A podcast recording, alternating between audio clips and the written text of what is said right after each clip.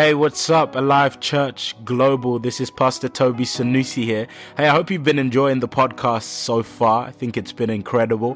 Well, I want to welcome you to our new sermon series titled Behind the Scenes. Come on, this is a series all about how when God is sometimes working behind the scenes of our lives, but He's always working. So I'm sure many of you are going to be blessed by this. Stay tuned for the sermons that are coming up, and I pray that the Lord teaches and shows you something extremely special. Hey, I love you all. Hope to see you soon. Peace. You may have your seats. You may have your seats. Welcome, everybody. Hope everybody is doing well. Something so beautiful about the presence of God. It's just, it's just beautiful. And I just pray God gives us the grace to just be great stewards of His presence. Um, because I felt in my heart that in that time of worship, uh, people really worshipped in a way that they haven't worshipped in a long time. And I felt the Lord saying that through your worship, chains have fallen off and chains have been broken because of the way you just worshipped Him. So I want to encourage you make it a lifestyle, make it a habit to worship the Lord whether it's through song, whether it's through prayer, whether it's just in your entire life, make it a habit to worship God because worship breaks chains, worship destroys the yoke. If you're going through a situation, if you're going through a problem, your response has got to be to worship. It's got to be to worship. So thank you, Lord, that we get to worship you. We're so grateful. Um, I have a burden on my heart that I want to share before we go into the message. Um, I've spoken about it before, but I feel the Holy Spirit leading me to speak about it again, so I will. Um, we've got to build a habit of um, coming to church on time. It's so important. I'm telling you, and I'm not saying this to brag, I'm not saying this to boast. I'm saying this to warn you. There will be a time very soon where this room before it hits 2 p.m., it will be completely packed out. And if you come late, you will move in, you will be moved into the overflow. And that's why I'm saying make it a habit to be in church on time. Come on. Our services start at 2 o'clock. And we're still late to 2 o'clock services.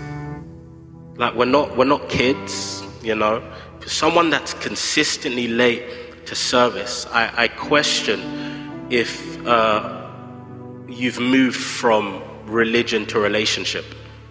You're someone that's constantly late to church, I have a fear that you might still just see this as religion. Because at some point it gets, it gets to a point where you really just came just to tick off a box. You really just came to say that you were in church. That isn't relationship. Like, if that's the reason why you're coming to say that you came to church, like, just watch online, or just, or just don't even, like, you don't have to, right? Like, if it's just to say that you came to church, like, like, like, who are we trying to impress there? Because it's not God. So you, you, like, literally don't give yourself that hassle. Like, why make the journey if you're gonna come at maybe like like three thirty or three o'clock? Just, just don't make the journey. It literally makes your life easier. You know. But come on, man. If we're growing in maturity in our faith, part of the fruits of maturity is being in church on time. Come on. The way some of us get to church, or the way some of us stroll into church so late if we did it at our workplaces, you probably wouldn't have a job anymore. And my question at that point is which master are you really serving? Because if you know that you will never do that at your job, but in church it doesn't really matter which master are we serving. So I want to encourage you cultivate a habit of coming to church on time. When you do come into church on time, come to the front. Listen, we're a church that the front is completely open. If you want, you can sit right next to me, it doesn't matter. come to the front. Grab it, get it first. Get the, the word of God first. There's so many people that I speak that I've spoken to. I even think I was speaking to some people last week. And they were just like, man, there's such a difference when you sit closer to the front than at the back. It's real. I'll be honest, it's real. So let's make it a habit to start being in church on time.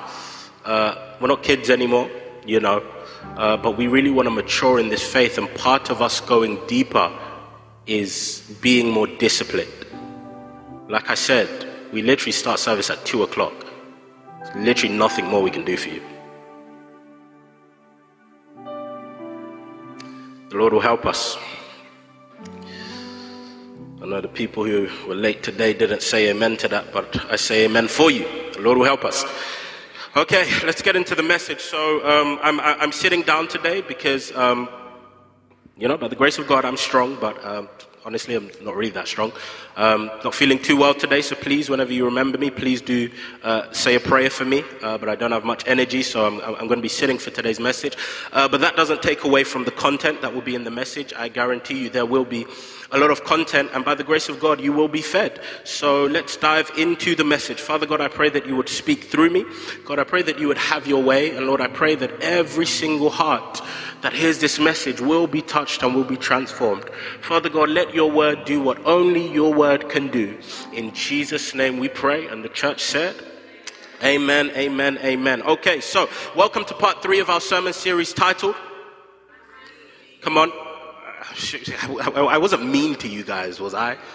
Come on, man. We can still, still relax a bit. Welcome to our third part of our sermon series titled, much better.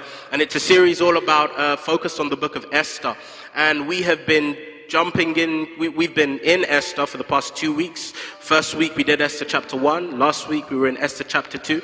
And today, of course, we are in Esther chapter 3. And this series is a series that is really and truly all about the fact that uh, uh, God has a behind the scenes nature. What does that mean? It means that oftentimes uh, it may seem like God is not working in your life, or it may seem like you can't see God working clearly in your life, but He is the God of behind the scenes. And even though we don't sense Him working, He's still absolutely is working. And we, and we get this from the interesting fact that the book of Esther does not mention God once, but we see His hand over the whole entire book. And today we are in chapter 3 of Esther, and we are finally introduced to our villain of the story. We're introduced to our villain of the story, and the plot really begins to pick up at this point. So, so maybe if you found the first two weeks boring, I, am sure I'm sure we'll get a bit more exciting from from today onwards. So we're in chapter three. If you if you open your Bibles with me to Esther chapter three, you know today I feel like I feel like reading the whole chapter because kind of just, just why not? You know, I feel like reading the whole chapter today. So we're in Esther chapter 3, and, and, and I'm reading from the, from the New Living Translation. Okay, so stay with me. It's, it's interesting. Trust me, you won't get bored. All right. so it says, Esther chapter 3, verse 1. Some time later, King Xerxes promoted Haman, that is our villain, Haman, son of Hammedatha, the Agagite, to prime minister making him the most powerful official in the empire next to the king himself. All the king's officials would bow down before Haman to show him respect whenever he passed by, for so the king had commanded. But Mordecai, Mordecai refused to bow down or show him respect. Then the palace officials at the king's gate asked Mordecai, Why are you disobeying the king's command? They spoke to him day after day, but he still refused to comply with the order.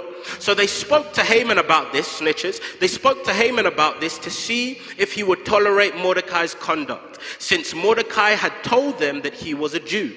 Verse 5 When Haman saw that Mordecai would not bow down or show him respect, he was filled with rage.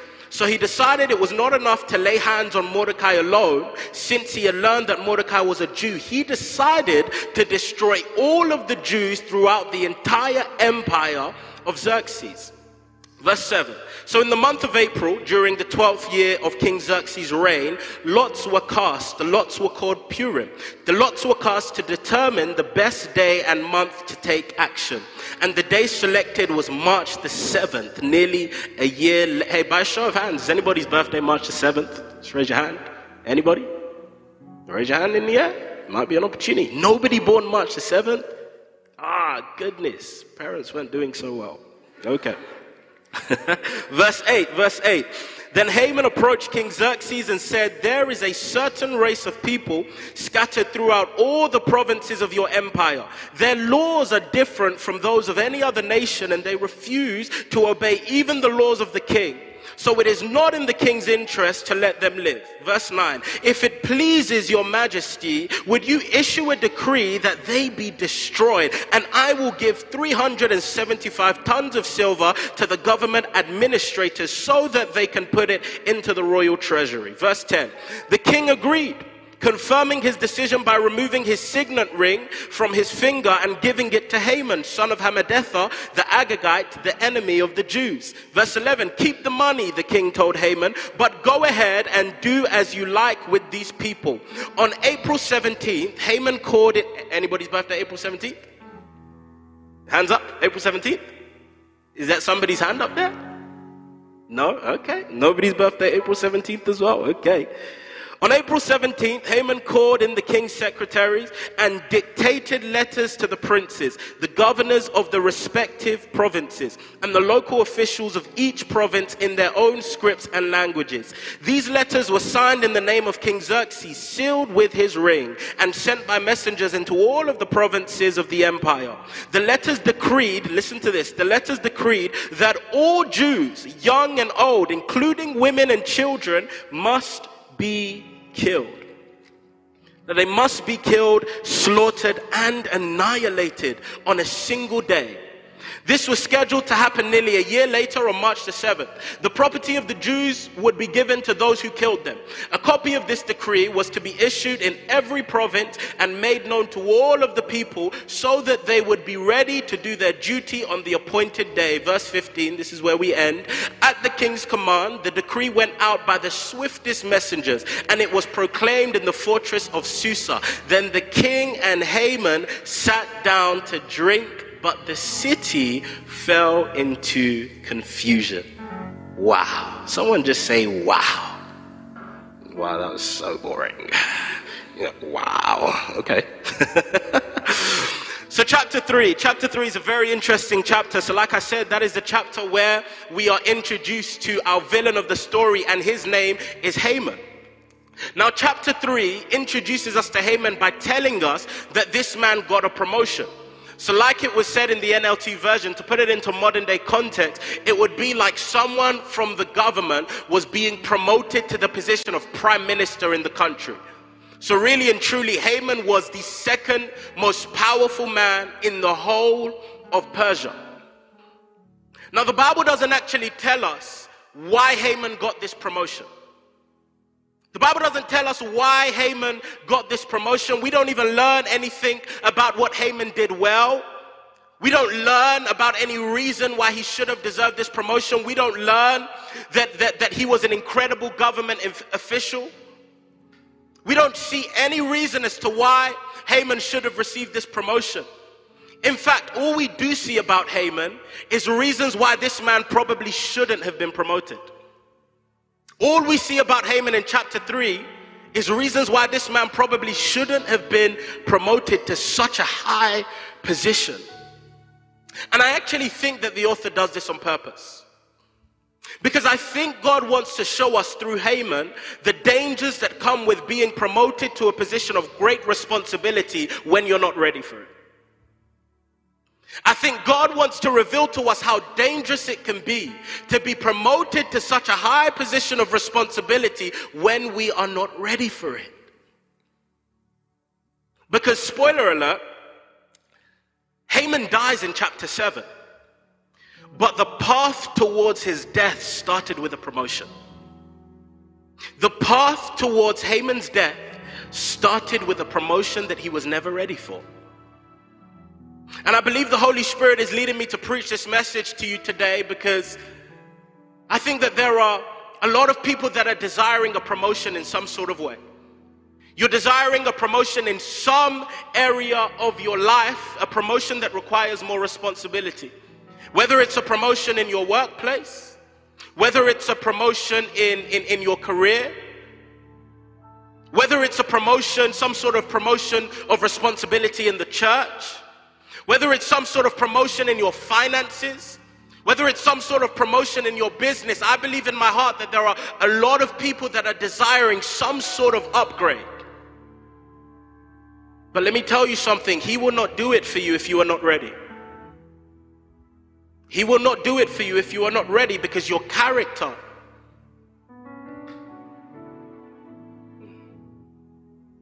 He won't give you that promotion if you're not ready.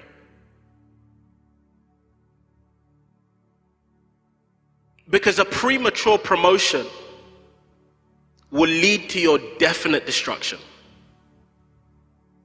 A premature promotion will lead to your definite destruction. And this is exactly what happened with Haman. He received a promotion that he was never ready for. And how do I know that Haman was not ready for this promotion? You can tell by his character. The way I know that Haman was not ready for, for this promotion is his character portrayed it. Because your character will reveal whether or not you are ready to be upgraded. You've got to note that down. Your character will always reveal whether or not you are ready to be upgraded. So if you're taking notes today, the title of my message is Are you ready for the upgrade? Are you ready for the upgrade? You know, a lot of the times, a lot of us were expecting something more. We're expecting some sort of promotion, some sort of upgrade. But we are so quick to blame God when it doesn't come. We're so quick to blame God when we don't get the upgrade. We're like, God, do you really see me?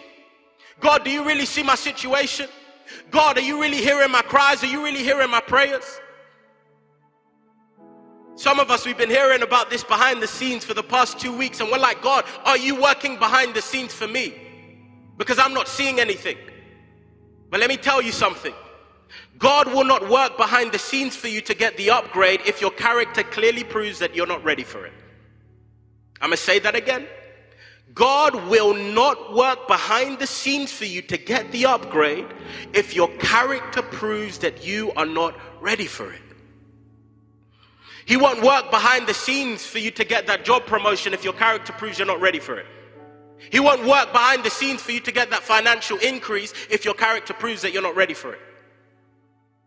He won't work behind the scenes for you, for your business or for your creative project to blow if your character shows that you're not ready for it. He won't work behind the scenes for you to get into that church ministry team if your character shows that you're not ready for it. Why? Because he loves you too much. And he knows that if he puts you in this position before you are ready for it, it will destroy you. He loves you too much to do that to you. So if you've been praying for so long, God, when am I going to get the upgrade? And you're not seeing anything happen. Maybe you need to shift your prayers from God, when will I get this upgrade to God, would you fix my character so that my character will make me a candidate for this upgrade? Maybe you need to change your prayers. Because you're asking God, God, when am I getting the upgrade? God's like, when are you going to change your character? I want us to take a look at Haman's character. And I believe that as we look at Haman's character, as we look at, look at, look at how Esther chapter 3 portrays Haman's character, we'll see some of the character traits that disqualify you from being ready for an upgrade. As we look at Haman's character, you will see some of the character traits that disqualify you from being ready for an upgrade. Number one, first character trait that will absolutely disqualify you from getting an upgrade pride. One of the character traits that Haman displays very clearly in chapter 3 was pride. Haman is literally known as one of the prime examples in the Old Testament of pride. This man was absolutely filled with pride to the brim. He was so filled with pride that this man literally had people worshiping him. He literally had people bowing down to him. And the moment when one person didn't bow down to him, Mordecai, the Bible says that he was filled with rage. Why? Listen to this. Because people who are filled with pride usually have a deep desire to be recognized. People who are filled with pride usually have a deep desire to be recognized. Because you might be here and you're like, oh, Tobi, I don't, I don't struggle with pride. I, I don't need nobody to, to bow down to me. I'm fine. I'm not like Haman. But do you have a deep sense or a deep desire for people to just recognize you? For people to just see you? For people to just hear you? Are you someone that has a desperate need to be recognized? You just want everything to revolve around you. You just want everything to be about you. If that is you, you might be dealing with pride. Because pride is pride is self-absorption. Pride is, is self absorption. You're just obsessed with yourself. It's all about you. Everything has to revolve around you. You have to be heard in the room. You have to be spoken about. You have to be listened to. And the moment you don't get the recognition that you think you deserve, you respond with frustration.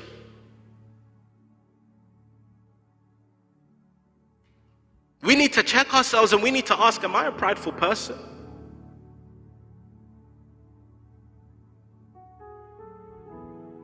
You need to check yourself and ask, Am I a prideful person? Because the Bible says in Proverbs chapter 16, verse 18, Proverbs chapter 16, verse 18, it says, Pride goes before destruction. Pride goes before destruction. So if you're someone that's filled with pride, destruction is inevitable. We've got to check ourselves. And make sure that we're not people who are dealing with pride. Make sure that we're not people with prideful hearts, that everything just has to be about us.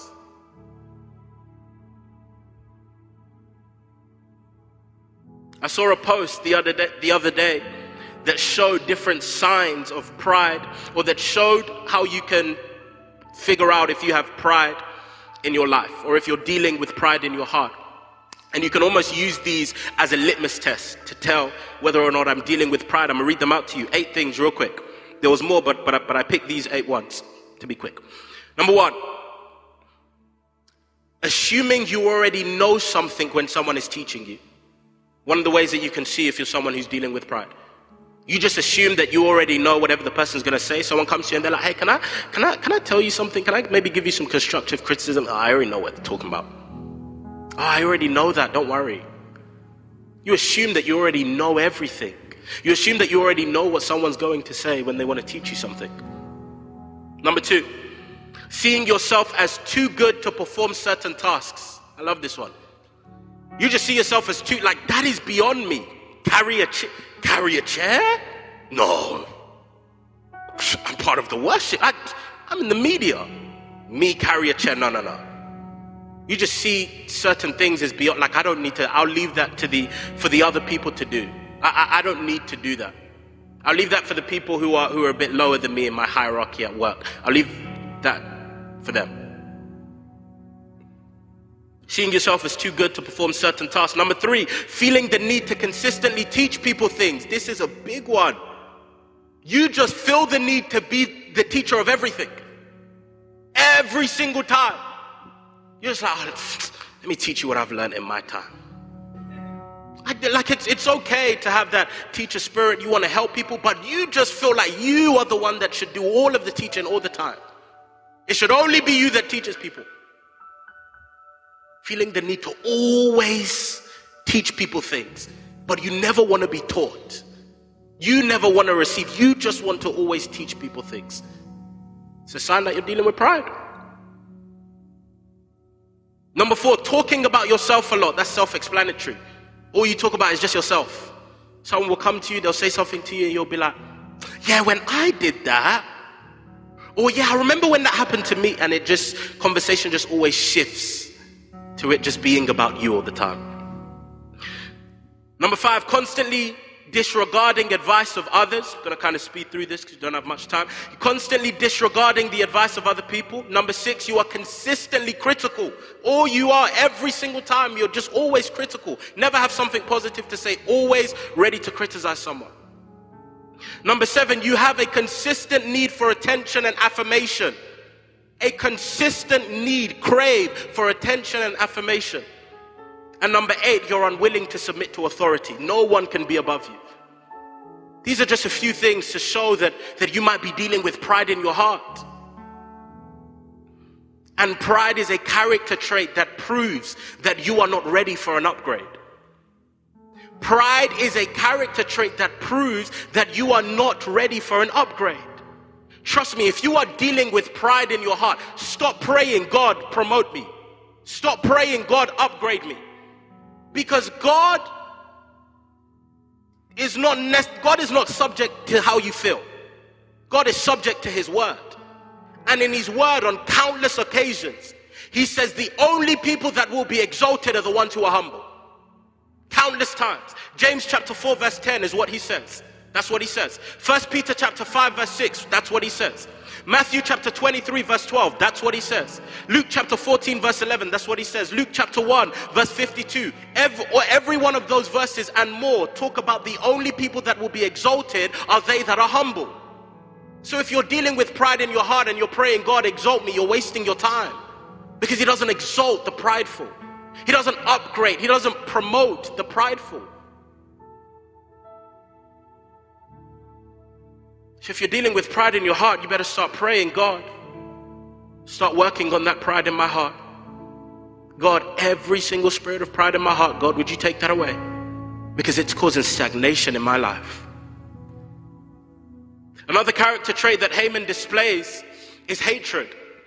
Number two, if you're looking for the character trait that will absolutely disqualify you from an upgrade, from some sort of promotion, from God working behind the scenes to upgrade you, it is hatred hatred in your heart. You see, the Bible tells us that Haman was an Agagite. To give you guys some biblical history, that means that Haman was a descendant of a king named Agag, who was the king over the, Amale- over the Amalekites. Amalekites, always a weird, weird word to say, Amalekites. And they were Israel's arch enemy. The Amalekites were Israel's arch enemy. And they were the enemies of the Jewish people. And this is probably one of the reasons why Mordecai didn't bow down to Haman. Because these, these Agagite people that Haman was, and remember, Mordecai, like we learned last week, Mordecai is a Jewish man. And these Agagite people are not only enemies of the Jews, but they are also enemies of God. So Mordecai was like, listen, I'm not bowing down to somebody who is an enemy of the God that I serve.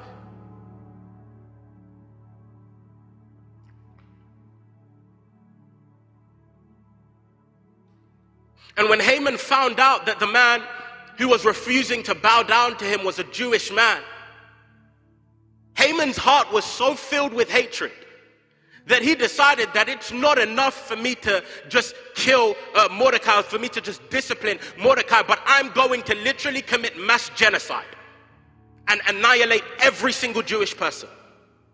Can't you see the hatred that this man had in his heart?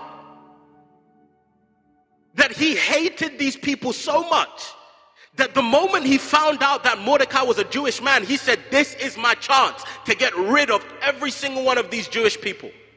Because remember, like I said to you in week one, this is why it's so important that you go back to listen to these messages because we're, we're in canon. You know, this isn't one of those TV shows that you can just randomly watch episode seven. It won't make sense to you. But like I said to you in the first week, remember, most Jewish people in the world were gathered in that country were gathered in Persia.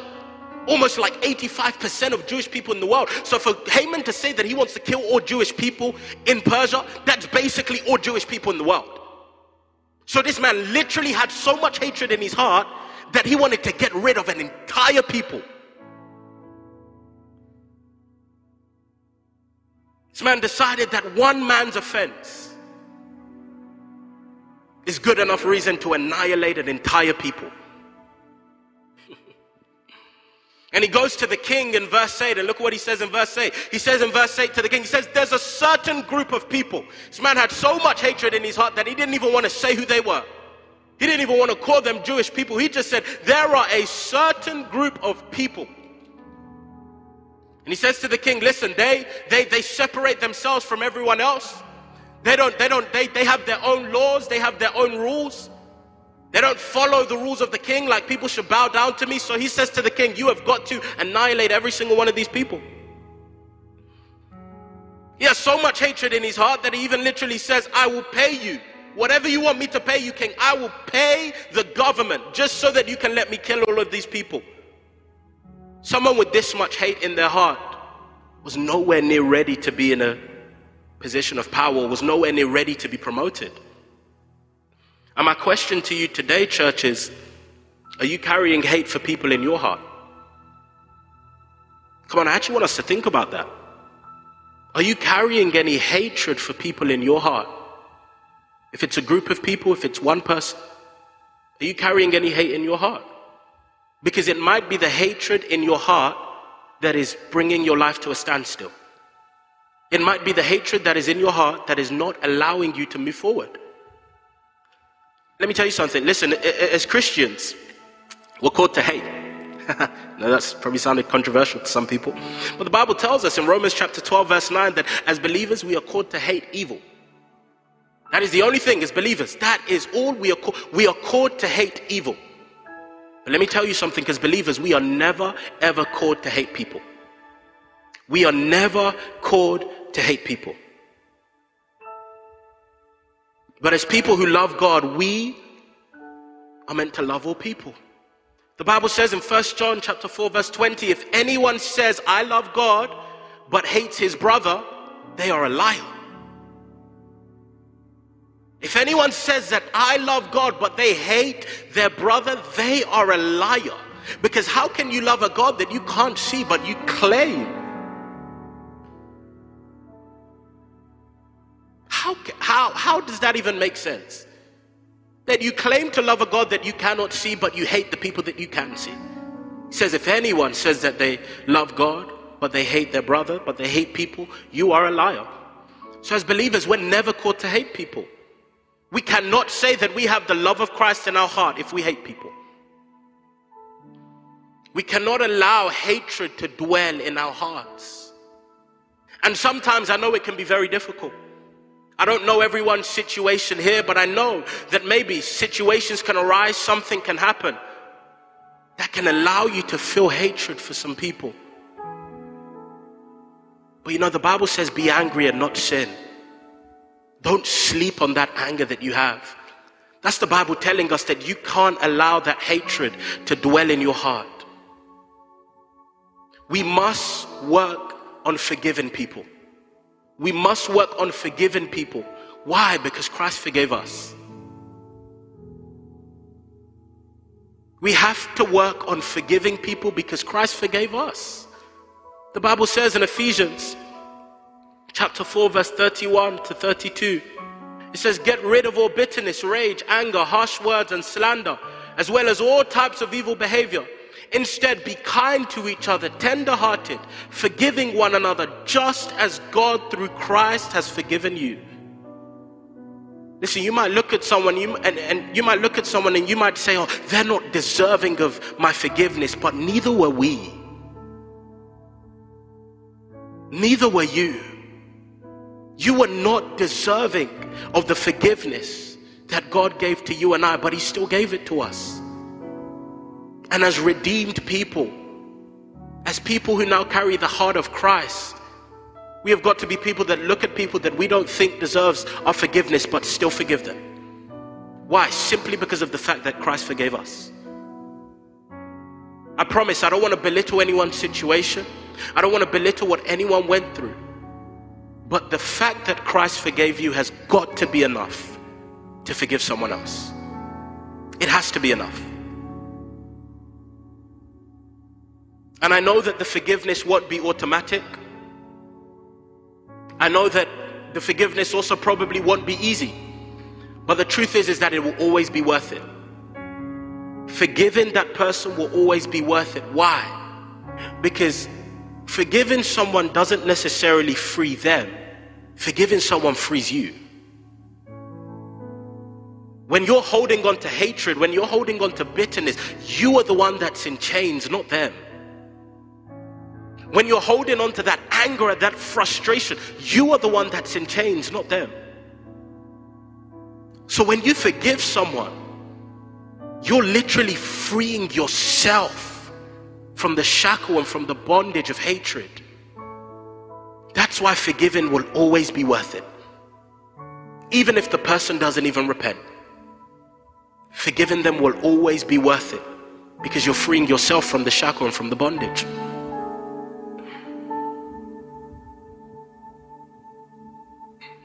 Don't allow hatred in your heart to destroy you the same way that it destroyed Haman.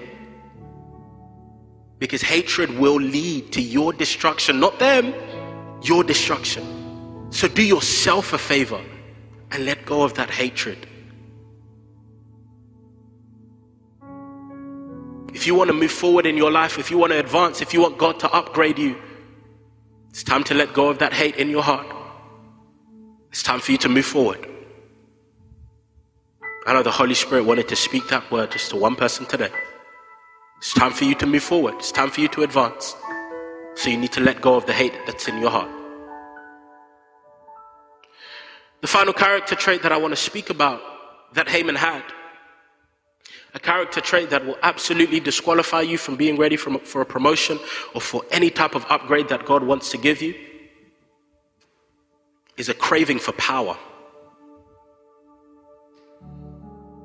One of the clearest, listen, this crave for power is saturated throughout the whole of chapter 3. Haman had a desperate craving for power. Started off with people bowing down to him, him responding in a certain way when one person didn't bow down to him. His response not to only uh, uh, uh, deal with that one person, but to kill an entire race this is someone who desperately craved power. Because he knew he needed to get rid of that race because he's like, listen, if they don't obey me, I, I need them to go. That's a desperate craving for power. But I think his craving for power is really, really shown in verse 10. His craving for power is really shown in verse 10. The Bible tells us in verse 10 after Haman makes the request to the king to kill all of the Jewish people, the Bible says the king agreed, confirming his decision by removing his signet ring from his finger and giving it to Haman. The signet ring of the king is one of the most impa- uh, is one of the most powerful things in an entire kingdom. The signet ring that the king wore was a sign of true authority. Why? Listen to this. Because it was with the signet ring that a king would, would seal decrees and would seal rules, as in when they would write a letter, when they would write a decree or a rule, the king would get his ring and he would seal the letter. And once the stamp of the king's signet ring is on a letter, that thing is final. It cannot be reversed. You cannot go back on it. No matter what is written in the letter, if the stamp of the signet ring is on that letter, it is done. So, for the king to give Haman his signet ring, that essentially made Haman the most powerful person in the kingdom. Because he can now write whatever he wants. And the moment he stamps it with the signet ring, that thing is final. So you can imagine that the moment Haman received this ring, that was a dream come true for him. Can imagine he's like, Yes, now I have the ring. Now I am basically as powerful as the king. I can do whatever I want with this. This was a man that desperately craved power. And my question to you today is that are you someone who craves power? Because if you crave power, listen to me you will be disqualified for an upgrade. If you have a desperate craving for power, it will disqualify you from being upgraded by God. Do you know how you can tell when someone has a power craving? You can tell that someone has a power craving when they have a desperate longing for influence. And they would do anything to get that influence. When they have a desperate longing for influence and they will do anything to get that influence, no matter what it is, they just want to influence people. I'm reminded of the story in Acts chapter, uh, Acts chapter 8. The magician, his name was Simon. The Bible says that, that, that this man, Simon, he was a magician. He would do magic. Uh, uh, people would be so impressed with the magic. They would love it. They would be so impressed that they would literally look at Simon and they'll say, This man is great. That was a man who had a lot of influence. People would probably do whatever he wanted because they were so impressed with this magic that he had. But the Bible says in Acts chapter 8 that when Philip, Peter, and John came to that city and they started preaching the gospel and, and administering the Holy Spirit, true power. The Bible says that Simon was in awe of this Holy Spirit. And people, all of the people that were so impressed by his magic, they left him and they went to where the true power was in the Holy Spirit. And the Bible says that when Simon saw this, he decided himself that he wants to believe in this Holy Spirit power. And this man, because at this point he'd lost his influence with the people. Because no longer were people impressed by him, so he he lost his influence with the people. So this man needed a way to get his influence back. Why? Because he craved power so much. He needed a way to get his influence back that he actually went to Peter. And do you know what he said to Peter? He said to Peter, How much money can I give you for me to receive this what? This power. How much money can I give you for me to receive this power? Why? Because the man wanted his influence back. He didn't like the fact that he couldn't really influence people anymore. So he began to crave that power. If you're someone that you just have a craving, a desire to just influence all of the people around you, See, it's a different thing if you want to influence, you know, you want to uh, uh, have some influence, influence people for Christ. That is fantastic. As believers, we should do that. But listen, when you just desire influence just for the sake of influencing, you desire influence just for the sake of, of, of people just listening to you and doing what you want, you might have a power craving. And the moment that God sees that you have a craving for power, you will never be worthy for an upgrade. Because that craving for power will lead to destruction.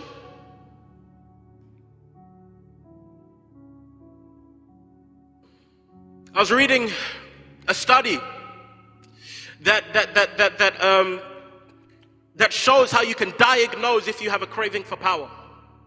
I'm sure there are a lot more things, but three things that really stood out to me. Ways that you can show if you have a craving for power. Number one, if you crave power, your greatest nightmare is usually humiliation.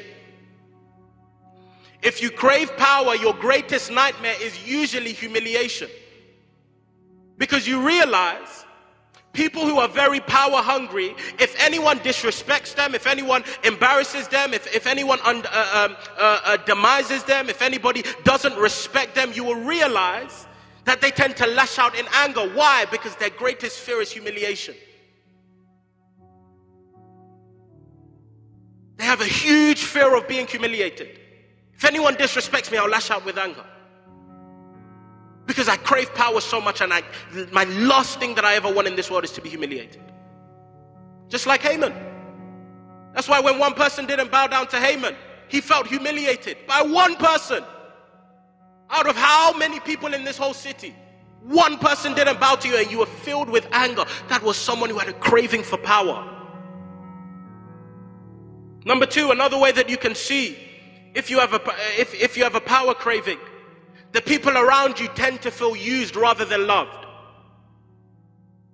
If you have a power craving, the people around you, they tend to feel used rather than loved. If you're someone with a power craving, you just see people as stepping stones. Stepping stones for you to get to your objective. Rather than seeing people that you can build up. Rather than seeing people that you can love and that you can raise with you in Christ. You just see them as just your stepping stones. Oh, I'll just use this person to get to the next place, use this person to get to the next place. You have a power craving. The people around you, they feel used rather than feel loved. Finally, if you have a power craving, your typical emotional response to things is anger. If you're someone that craves power, your typical emotional response to things is anger. You're disrespected, anger. People don't agree with you, anger. You don't get things your way, anger. You don't get the role or the position that you want, anger. If that's you, there might be a, a power craving there. Listen to me, you must be very careful. I know I've run over time a bit, but give me 10 more minutes and we'll close. You must be very careful. God will not upgrade someone who has a desperate craving for anger. In fact, not only will God not upgrade someone that has a desperate craving for power, sorry, not anger, God will not upgrade someone that has a desperate craving for power, not only will he not upgrade them, but he will actually degrade them. Ask Lucifer. Isaiah chapter 14, verse 12 to 15.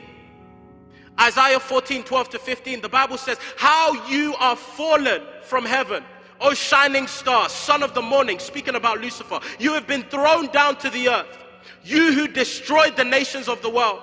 For you said to yourself, I will ascend to heaven. Look at this power craving that he had. You said to yourself, I will ascend to heaven and set my throne above God's stars. Power craving. I will preside on the mountain of the gods far, far away in the north. Power craving. I will climb to the highest heavens and be like the most high. Power craving. Look at what happened. Instead, you will be brought down to the place of death, of death, of the dead, down in its lowest depths. When there's a power, when there's a power craving there, forget about the upgrade and start preparing for the downgrade. Because God cannot trust someone who has a desperate power, power craving with an upgrade. You even need to be brought down. Satan had a, Lucifer had a power craving, thinking that he, he can be upgraded. No. You get sent all the way down lower than our feet. That's what happens when you have a power craving. So if you're realizing in your life that you're not advancing, that there's no upgrade, that you're not moving forward, ask the Lord, Lord, do I have a power craving? If I do, Lord, remove that from my heart.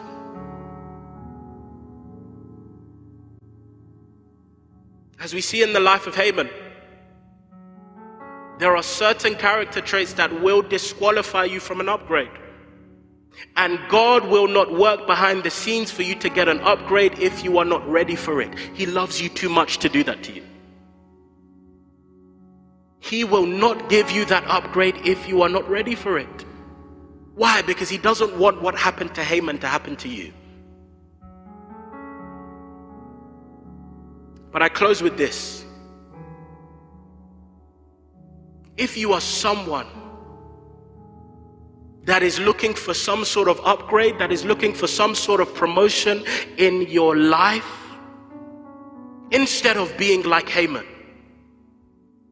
be like the one who received the greatest promotion of all time. And that's Jesus Christ.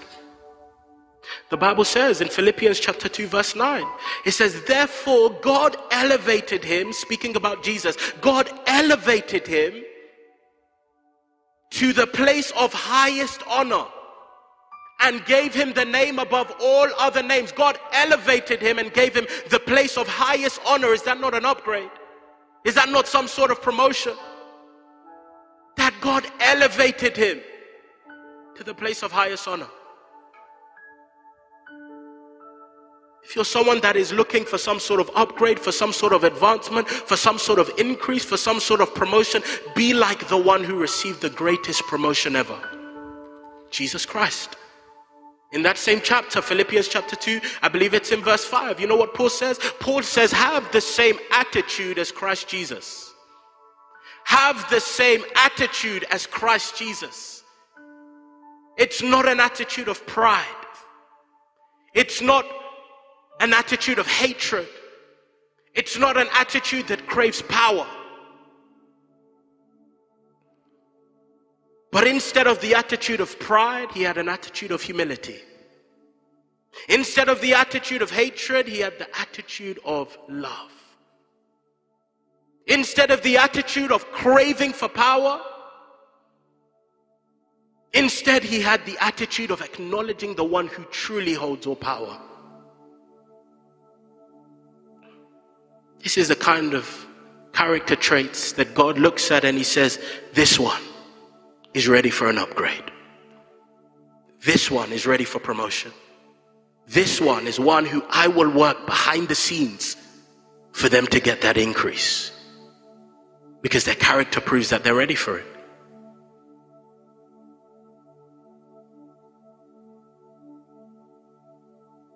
Be like Jesus. That is the best blueprint to follow. That is the best guide to follow. The attitude and the character of Jesus Christ was not one that was filled with pride at all, but was one that was so humble that he would take the lowest seat at the table. Was not one that was filled with hatred at all, but the hatred for the things that were evil, but instead he had a love for all people.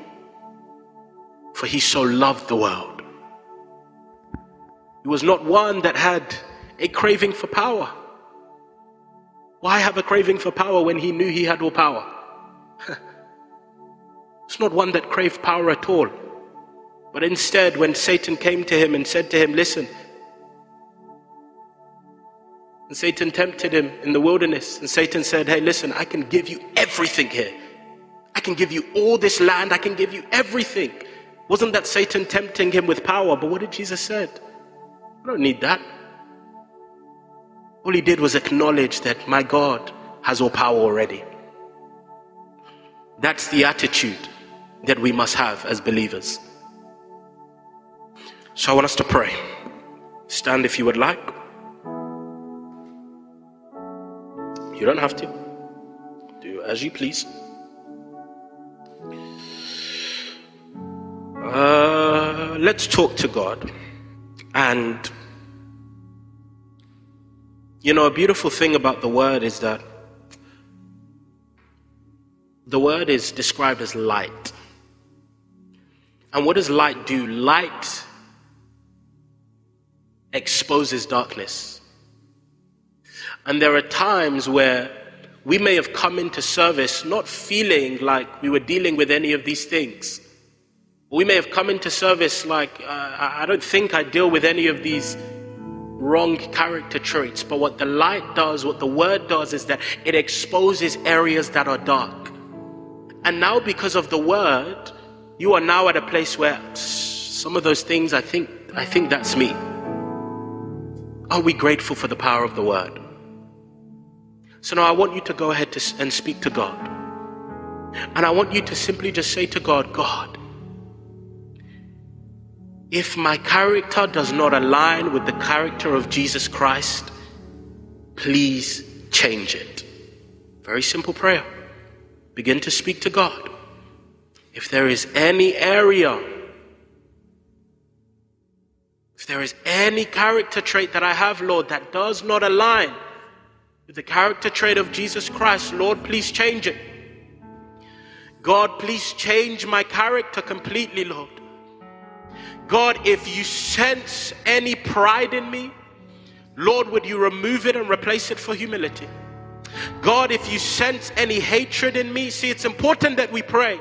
God, if you see these things, because you might not see it, you might not think that you have pride, you might not think that you have hatred in your heart.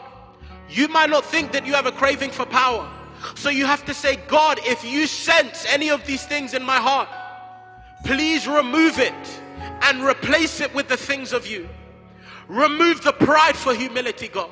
Remove the hatred for love, God. Remove the power craving for a heart that would acknowledge you as all powerful, Lord.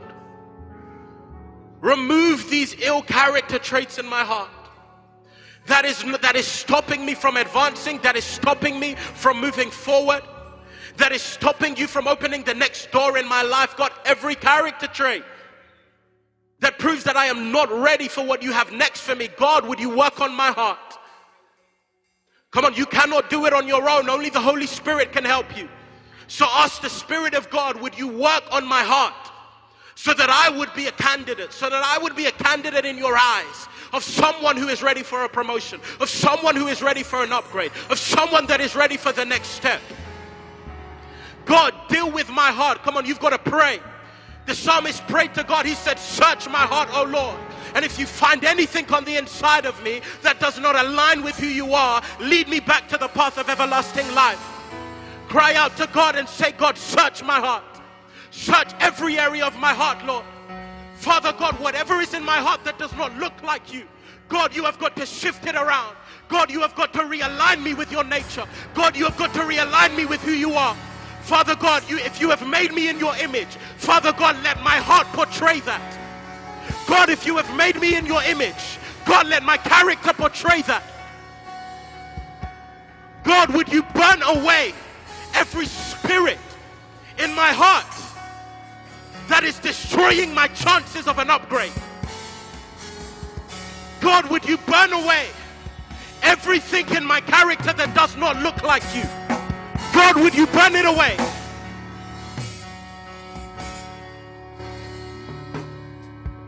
Pray for yourselves. This is for you. It's not for anybody else. Pray for yourselves. Some people are wondering, do I have to do this? It's up to you. It's for yourself. Pray for yourself. If you want to remain stagnant in your life, don't pray. But if you want to move forward, if you want an upgrade, Tell God to change things around in your character. Oh, thank you, Jesus. Thank you, Lord. In Jesus' name. Amen. Amen. Thank you, Jesus. Lord, work on us. God, shift our characters, Lord. God, until we look like you, God please continue to do the work in us. Father God, any character trait that we have in our heart that is proving that we are not ready for the next thing, God, please, would you work on us? And would you remove those character traits, Lord? Make us look more like you, Jesus. In Jesus' name, amen. Thank you for listening. We hope you've been blessed by this week's message. If you have, please follow our channel for more of our Sunday sermons. Now go and be alive in Christ.